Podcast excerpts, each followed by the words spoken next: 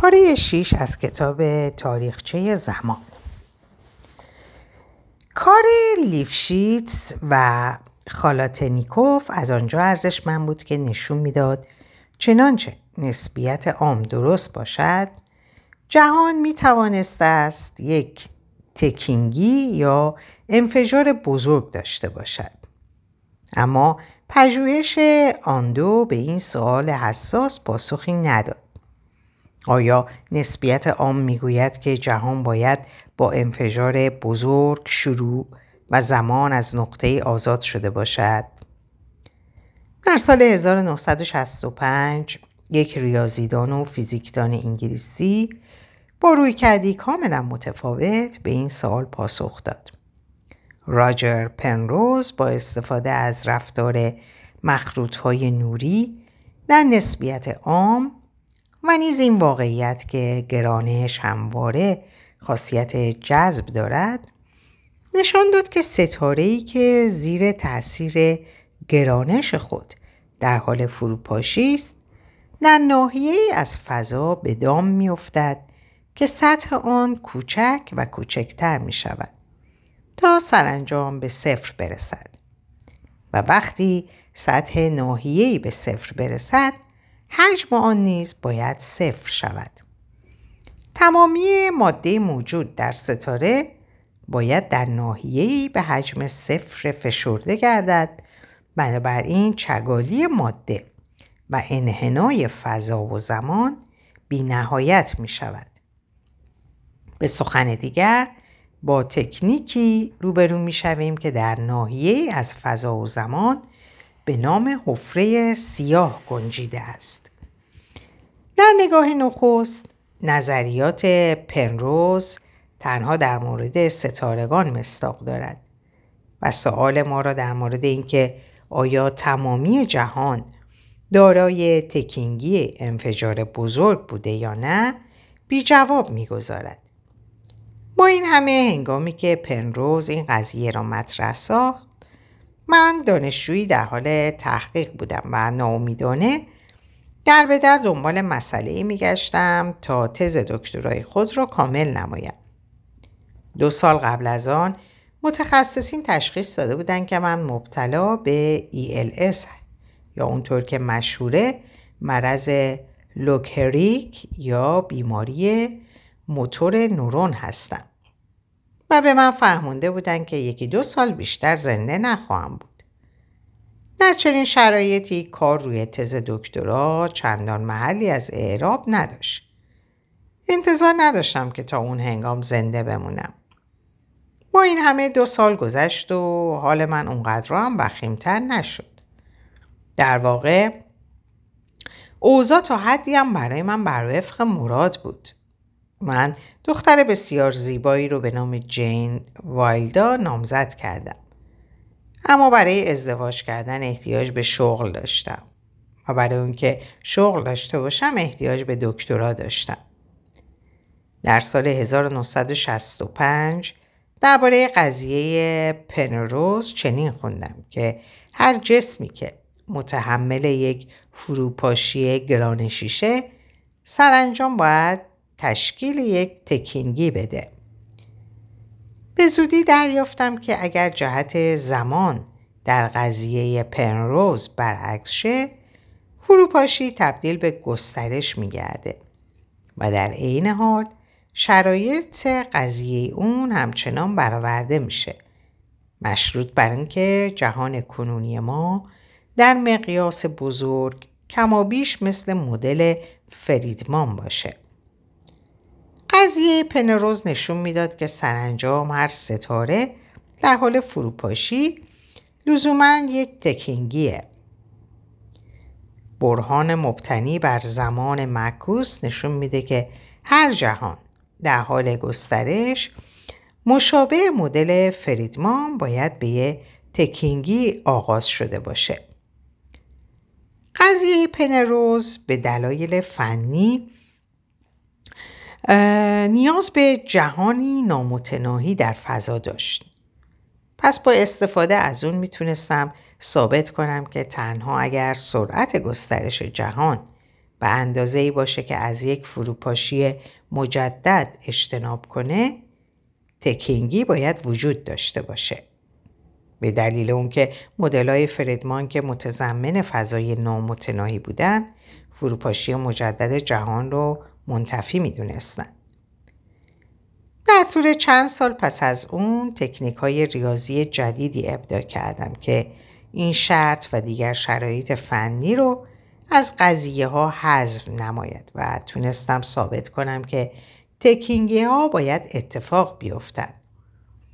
نتیجه نهایی مقاله مشترک پنروز و من بود که در سال 1970 منتشر شد و سرانجام ثابت می‌کرد که اگر نسبیت عام درست باشه و جهان دارای اون مقدار ماده که ما مشاهده می‌کنیم باشه باید تکینگی انفجار بزرگ در گذشته اتفاق افتاده باشه.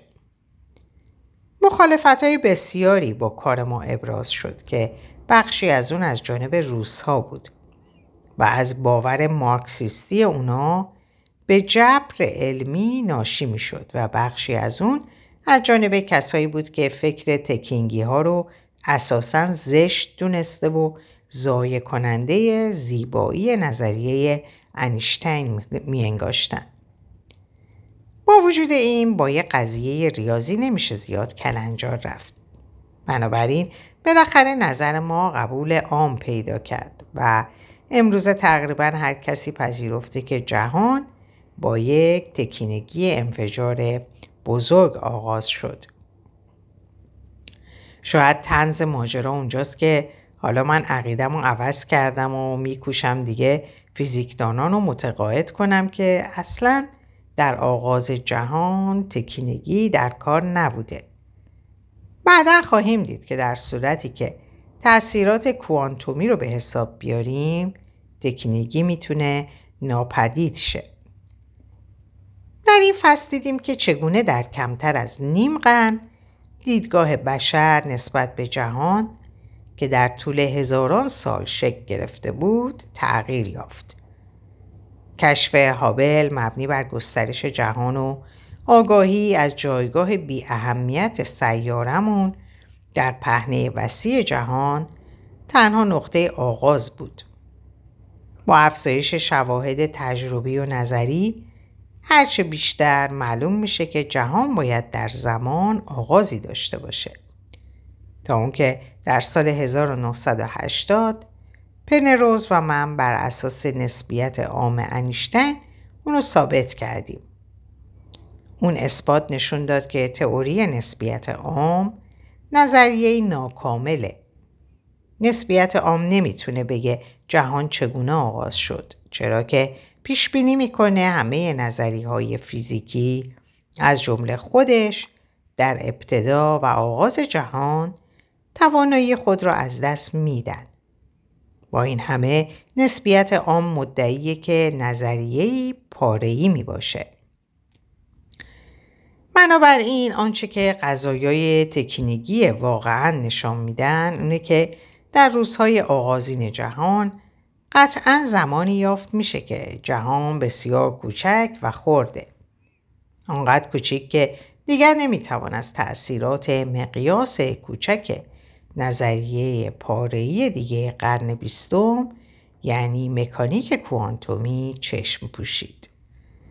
در آغاز دهه هفتاد ناگزیر شدیم که سمت و سوی پژوهش برای ادراک جهان رو از نظریه اجسام کلان به نظریه اجزای بسیار خرد برگردانیم. قبل از اون که کوشش هایی رو که به منظور وحدت دو نظریه پارهی و ابداع نظریه کوانتومی گرانش به عمل اومده مورد بررسی قرار بدیم به سراغ مکانیک کوانتوم میریم. اصل عدم قطعیت موفقیت نظریه های علمی به ویژه نظریه گرانش نیوتون مارکی دولاپلاس رو در اوان قرن 19 متقاعد ساخته بود که جهان به طور دربست از جبر علمی پیروی می‌کنه. اون معتقد بود که مجموعه ای از قانونهای علمی وجود داره که ما رو قادر می‌سازه هر آنچه در آینده روی خواهد داد پیش بینی کنیم. تنها مشروط بر آنکه از وضعیت و حال جهان در لحظه معینی به طور کامل آگاه باشیم. مثلا اگه موقعیت و سرعت خورشید و سیارات رو در فلان لحظه بدونیم اونگاه می‌تونیم با استفاده از قوانین نیوتون وضعیت منظومه شمسی رو در هر لحظه دیگه محاسبه کنیم. در این مورد جبریگری نسبتا بدیهی به نظر می‌رسه اما لاپلاس به این بسنده نکرد و گفت قانونهای مشابهی وجود داره که بر سایر پدیده ها از جمله رفتار بشر حاکمند. دکترین جبریگری جبریگری علمی با مخالفت از افراد زیادی روبرو شد که احساس می‌کردن این دیدگاه به آزادی خداوند در مداخله در امور جهان خدشه و خلل وارد میاره. اما با این همه تا اوایل قرن حاضر این دکترین فرض مورد قبول عامه اهل علم باقی موند. یکی از نخستین نشونه ها نشونه های سست بودن این باور کارهای دانشمندان انگلیسی لورد ریلی و سر جیمز جینز بود. محاسبات اونا نشون می‌داد که یک جسم داغ مثلا یک ستاره باید به طور نامتناهی انرژی تابش کنه. بر طبق قانونهای معتبر و رایج در اون زمان یک جسم داغ باید به طور یکسان در کلیه بسامد ها از خود اشعه الکترومغناطیس مثل امواج رادیویی، نور مرئی یا اشعه ایکس بتابونه. برای نمونه یک جسم داغ باید همون مقدار انرژی در قالب امواج با بسامد های بین یک و دو میلیون میلیون موج در ثانیه تشعشع کنه که در قالب امواج با بسامت های دو و سه میلیون میلیون موج در ثانیه تابش می نماید. و از آنجا که تعداد موج ها در ثانیه نامحدوده انرژی کل تابیده شده نامتناهیه. برای اجتناب از این نتیجه آشکارا مضحک دانشمند آلمانی ماکس پلانک در سال 1900 اظهار داشت که نور، اشعه ایکس و دیگر امواج می‌تونن به میزان دلخواهی گسیل شن.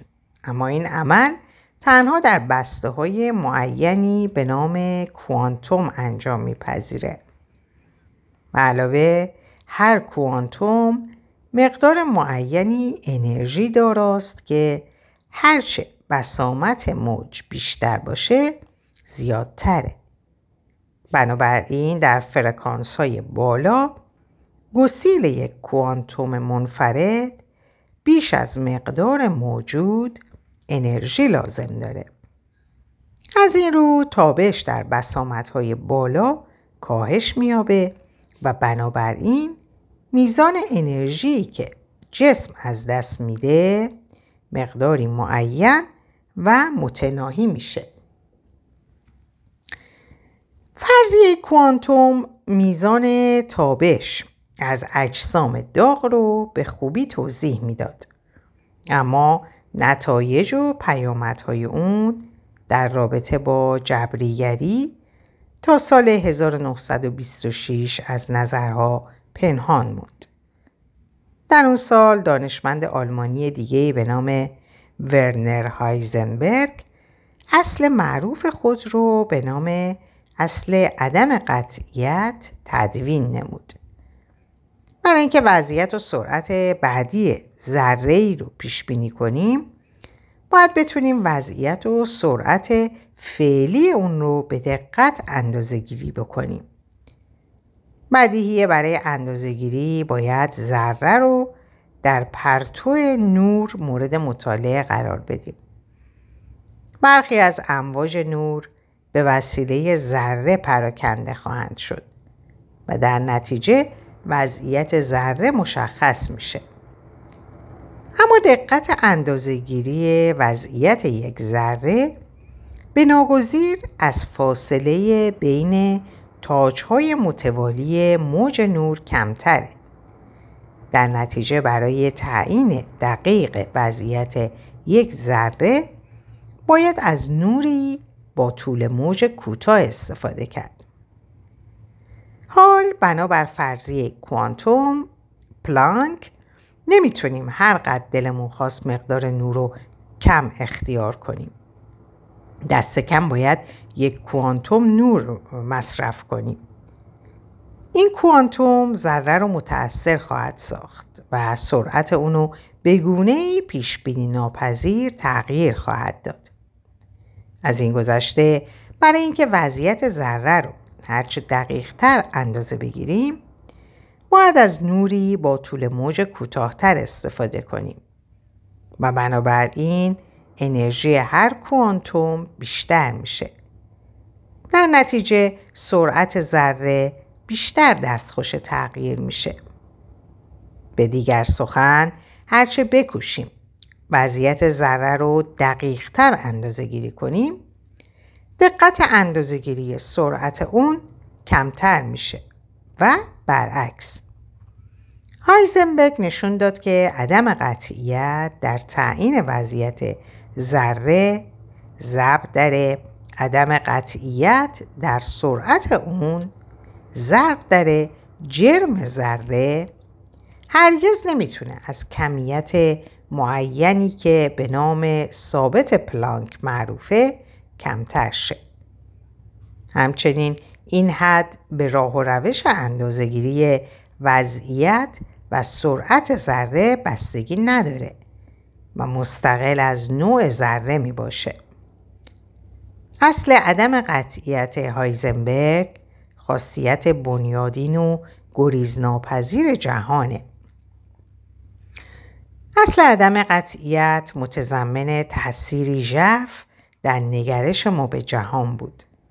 حتی پس از بیش از چهل سال تأثیرات اون از سوی فیلسوفان بسیاری کاملا مورد ارزیابی قرار نگرفته و هنوز موضوع مناقشه فراوانه. اصل عدم قطعیت مهر پایانی بود بر رویای لاپلاس مبنی بر وجود تئوری علمی و مدلی یکسره جبرگرا از جهان. اگر حتی نتوانیم وضع کنونی جهان را به دقت اندازه گیری کنیم به طریق اولا قادر به پیشگویی دقیق رویدادهای آینده نخواهیم بود. هنوز می‌توان تصور کرد که مجموعه از قانونها هست که برای موجودات ماورا و طبیعی که می‌تونن بدون ایجاد اختلال و تغییر در وضع فعلی جهان اونو مشاهده کنن چند و چون رویدادها رو به طور کامل تعیین می‌کنه. این حال مدل های این چنینی از جهان چندان دردی از ما موجودات فانی و معمولی این دنیا نوا نمی‌کنه. بهتره به اصل صرف جویی که به نام تیغ اوکام مشهوره پایبند باشیم و همه جنبه های نظریه رو که مشاهده پذیر نیست کنار بذاریم. این روی کرد در دهه 20 هایزنبرگ، اروین شرودینگر و پل دیراک رو بر اون داشت تا مکانیک رو بازسازی کنند و بر اساس اصل عدم قطعیت نظریه جدیدی به نام مکانیک کوانتوم تدوین نمایند. در این نظریه ذرات دیگه دارای وضعیت و سرعت مجزا و معین و در عین حال مشاهده ناپذیر نیستند. در عوض اونا دارای حالت کوانتومی هن که ترکیبی از وضعیت و سرعت می باشه.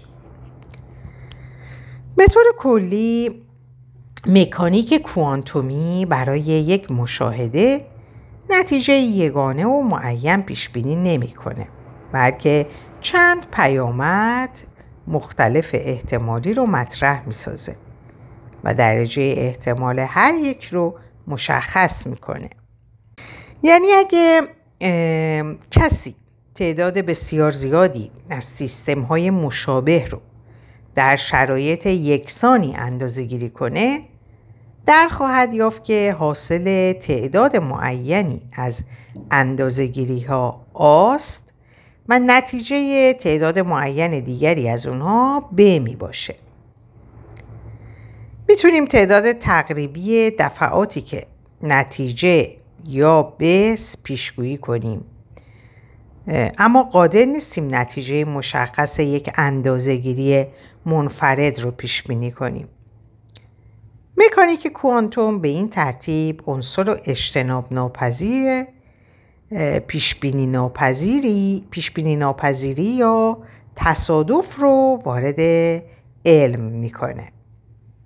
اینشتین به رغم نقش مهمی که در تکامل این ایده ها بازی کرد قویا به اونها اعتراض داشت. اون به خاطر شرکت و همفکری در نظریه کوانتوم جایزه نوبل دریافت داشت. با این همه هرگز نپذیرفت که جهان بر حسب تصادف اداره میشه. این جمله مشهور اون احساساتش رو به خوبی بیان می‌کنه. خداوند در اداره جهان تاس نمیریزه اما بیشتر دانشمندان دیگه مایل بودن که مکانیک کوانتوم رو بپذیرن چرا که کاملا با آزمایش سازگار بود در واقع این نظریه به طور درخشانی موفق بوده و زمینه تقریبا تمامی علم و فنون نوین می باشه. بر رفتار ترانزیستورها و مدارهای مجتمع که جز اساسی وسائلی نظیر تلویزیون و کامپیوترن فرمان میرانه و نیز بنیاد شیمی و زیستشناسی نوین می باشه.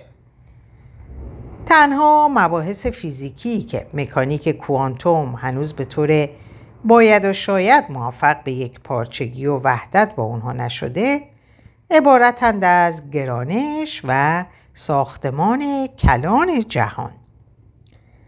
اگرچه نور از امواج تشکیل شده فرضیه کوانتوم پلانک میگه که از جهات معینی رفتار نور چنان است که گویی مجموعه از ذراته.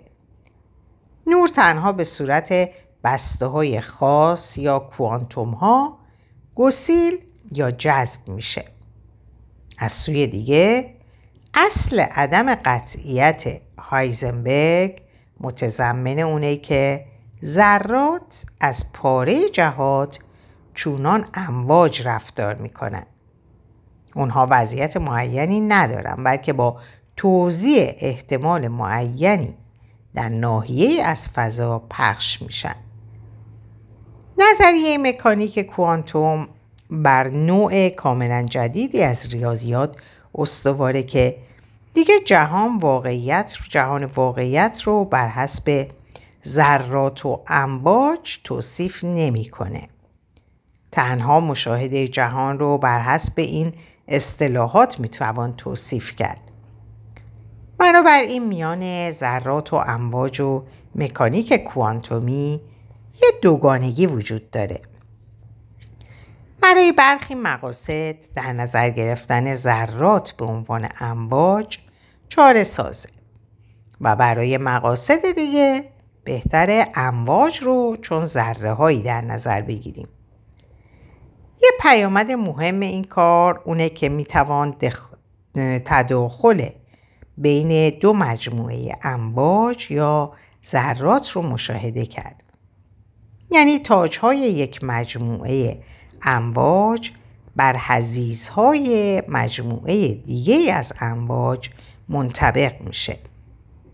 آنگاه این دو مجموعه نور به جای اون که مطابق انتظار ما با یکدیگر جمع بشن و موجی قوی تر رو تشکیل بدن یکدیگر رو خونسا می‌کنن. یک نمونه آشنا از تداخل امواج نور رنگ که در حباب های صابون جلوگر میشه. باستاب نور از دو سوی لایه نازک آب جدار حباب این رنگ ها رو به وجود میاره. نور سفید مشتمر بر امواج نوری با طول موجهای متفاوت یا رنگ های مختلفه. در بعضی از طول, طول موجها تاج نور باستابنده از یک طرف حباب منطبق میشه بر حزیز موج دیگه ای که از طرف دیگه حباب منعکس میشه. رنگ های متناظر با این طول موجها از مجموع نورهای منعکس شده حذف میشن و در نتیجه به نظر رنگی می‌رسن. پدیده تداخل برای ذرات نیز می‌تونه اتفاق بیفته. چرا که مکانیک کوانتوم به دوگانگی قائله. آزمایش معروف دو شکاف مثال خوبی در این مورده. یه دیوار با دو شکاف موازی باریک روی اون رو در نظر بگیریم.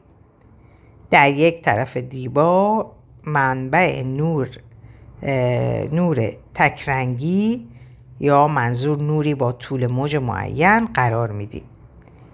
بیشتر نور به دیوار برخورد می‌کنه ولی مقدار اندکی از شکاف ها میگذره. حالا فرض کنین در اون سوی دیوار و به فاصله نسبتا دوری از اون پرده قرار بدیم. هر نقطه روی پرده امواجی رو از دو شکاف دریافت میداره. اما به طور کلی مسافتی که نور از منبع تا هر یک از دو شکاف و از شکاف ها تا پرده مقابل میپیماید یکسان نیست. در نتیجه امواجی که از شکاف ها عبور می کنند هنگام رسیدن به پرده با یکدیگر همفاز نیستند. در پاره نقاط اونا یکدیگر رو خونسا می‌کنن و در پاره دیگه همدیگر رو تقویت می‌کنن. حاصل نقشی از نوارهای تاریک و روشن هستند. نکته های اهمیت اینه که اگه منبع نور رو با یک منبع تولید ذرات عوض کنیم و مثلا از یک منبع الکترون با سرعت معین یعنی امواج متناظر. طول معین طول موج معینی دارند. استفاده کنیم. نقشی کاملا یکسان به دست خواهد اومد. این پدیده عجیبتر به نظر می‌رسه. اگه بدونیم که چنانچه دیواره تنها یک شکاف می داشت دیگه سایه روشنی در کار نمی بود و توزیع یک نواختی از الکترون ها روی پرده به وجود می اومد. بنابراین ممکنه فکر کنیم که باز کردن شکاف دوم تعداد الکترون هایی رو که به هر نقطه صفحه روبرو برخورد می‌کنه افزایش میده. اما بر اثر تداخل در برخی جاها این تعداد عملا کاهش میابه. اگر از هر شکاف در هر لحظه یک الکترون عبور کنه می توان انتظار داشت که هر الکترون از این یا اون شکاف گذشته باشه و بنابراین چنان رفتار کنه که گویی شکافی که از میانش عبور کرده تنها شکاف موجود بر دیواره بوده. یعنی توضیح یک نواختی روی پرده حاصل شه. اما در, در عالم واقع حتی وقتی که در هر بار یک الکترون ارسال میشه نوارهای سایه روشن همچنان ظاهر میشه. بنابراین هر الکترون باید در یک زمان از هر دو شکاف گذشته باشه. در اینجا به پایان این پاره می‌رسم براتون آرزوی سلامتی، ساعات و اوقات خوش و خبرهای خوش دارم خدا نگهدارتون باشه